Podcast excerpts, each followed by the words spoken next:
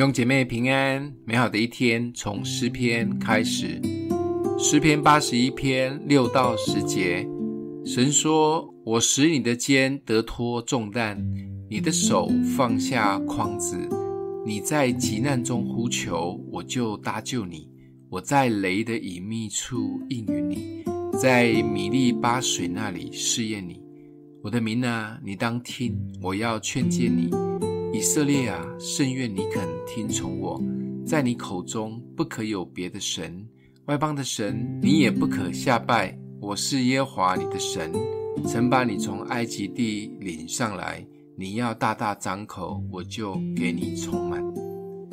神一直期待我们可以好好听话，跟随他的道路，因为神是无所不知的神，他的本质是爱与怜悯。他也预先看见了我们的未来，所以就会一直提醒我们很多事，期待我们能听。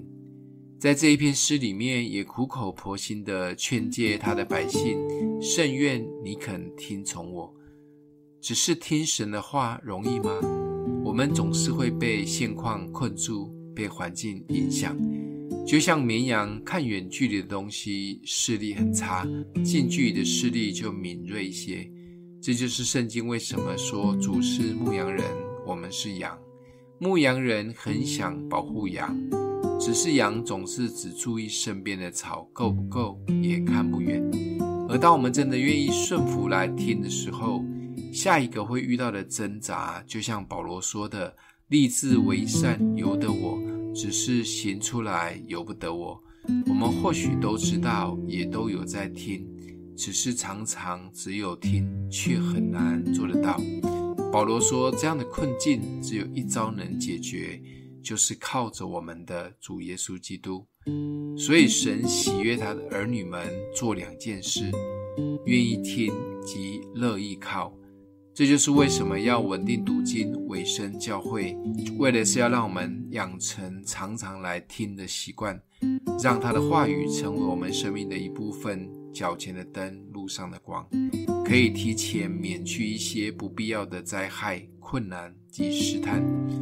当然，若还是遇到一些征战困难或者需要去克制的试探，不要期待自己有能力可以胜过，而是全然的交托、信靠神。神所喜悦的两件事，就是好好来听，全然依靠。今天默想的经文在第八节。我的民啊，你当听，我要劝诫你；以色列啊，甚愿你肯听从我。我们一起来祷告：阿们的父，你是牧羊人，你是乐意保护我们、爱我们的。求主帮助我们，乐意来听你的话语，也让你的话语进入我们的生命中，让我们全然的依靠。